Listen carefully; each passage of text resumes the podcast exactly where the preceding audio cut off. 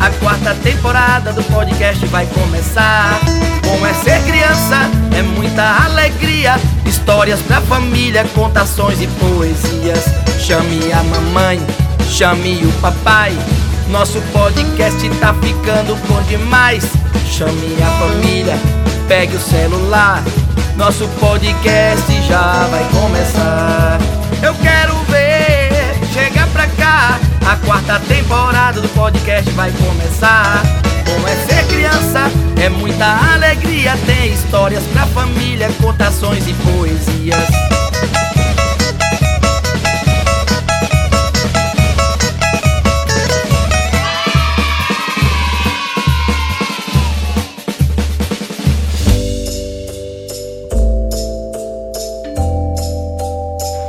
Oi, criança! Oi, mamãe! Oi, papai! Está começando mais um episódio do nosso querido podcast e hoje temos mais uma novidade para a quarta temporada. É a estreia do quadro Conversando com as Famílias. Eu sou Marcos. E eu sou Kailane. Bom, você já deve conhecer esse quadro no formato de vídeo que ia para o nosso canal do Bom É Ser Criança lá no YouTube. Agora ele chega aqui no podcast para continuar te mantendo informado, com temas que com certeza ajudarão na saúde, no convívio e educação das crianças. A cada episódio deste quadro receberemos a participação de convidados especialistas que vão nos ajudar a conversar sobre alguns temas. E o tema de hoje é saúde do sono. E quem vai tirar algumas dúvidas da gente é a doutora Laís Batista, ela que é pediatra. E para começar, a doutora Laís vai nos falar um pouco sobre a importância do sono.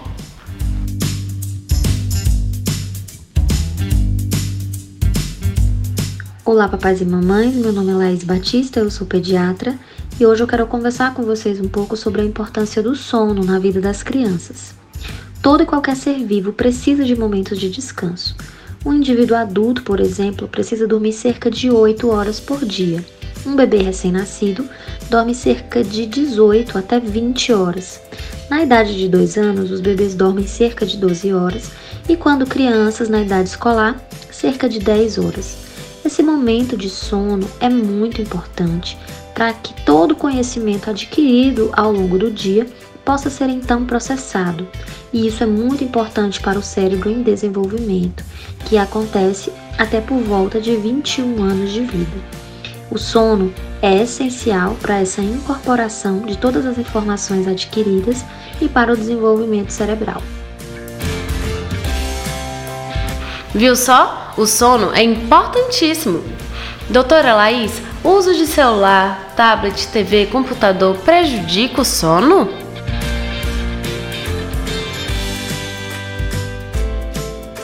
É cada vez mais frequente na minha rotina de consultório que as crianças enfrentem problemas com o sono.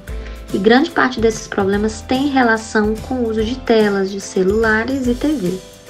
É importante frisar que até 2 anos o uso de telas não é indicado e após essa idade com muita restrição, principalmente à noite, pois a exposição à luz pode inibir a produção da melatonina, um hormônio que auxilia no sono. E em qualquer idade, antes de dormir, é importante diminuir a quantidade de luzes e de estímulos para que as crianças tenham um sono melhor.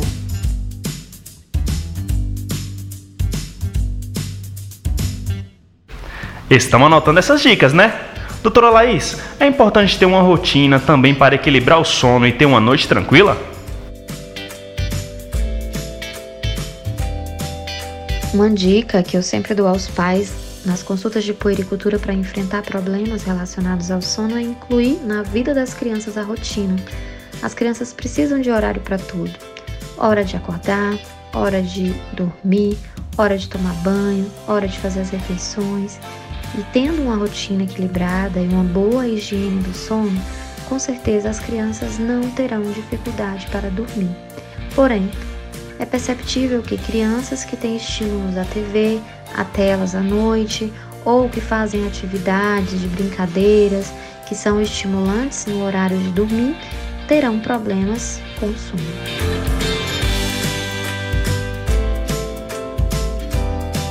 Eu tento sempre seguir o mesmo horário diariamente para ir dormir e também tenho um horário de acordar. Estabelecer uma rotina é fundamental. Agora uma última questão para a doutora Laís. Quais problemas podem ser enfrentados por uma criança que não dorme bem? Vários estudos apontam que crianças que sofrem com privação de sono podem estar mais propensas a doenças como obesidade, doenças cardiovasculares, dificuldades com desempenho acadêmico, mudanças de comportamento, déficit de atenção, hiperatividade, doenças como ansiedade, depressão, além, claro, de efeitos no crescimento. É importante frisar que crianças que tenham problemas com o sono sejam adequadamente acompanhadas por profissionais capacitados, como um pediatra ou um neuropediatra especialista em sono, pois nem toda situação que envolve dificuldade com o sono é por conta de falta de rotina ou por excesso de estímulos. Às vezes, algumas doenças podem estar despercebidas e devem ser adequadamente diagnosticadas e tratadas para que a criança consiga, então, ter um sono adequado.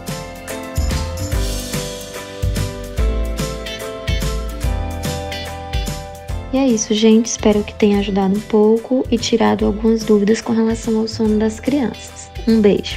Muito obrigada, doutora Laís. Muitas informações importantes em nosso podcast hoje. E essa foi a estreia do nosso Conversando com as Famílias por aqui. Esse podcast é para a família inteira e nosso objetivo é tratar de temas que ajudem a família no dia a dia com as crianças. Então fique ligado no Bom É Ser Criança. Aqui tem tudo que seu pequeno e pequena precisam. Música, informação, histórias, curiosidades, tá tudo aqui. Aproveitem bastante esse conteúdo e até a próxima. Tchau, galera! Tchau, galerinha!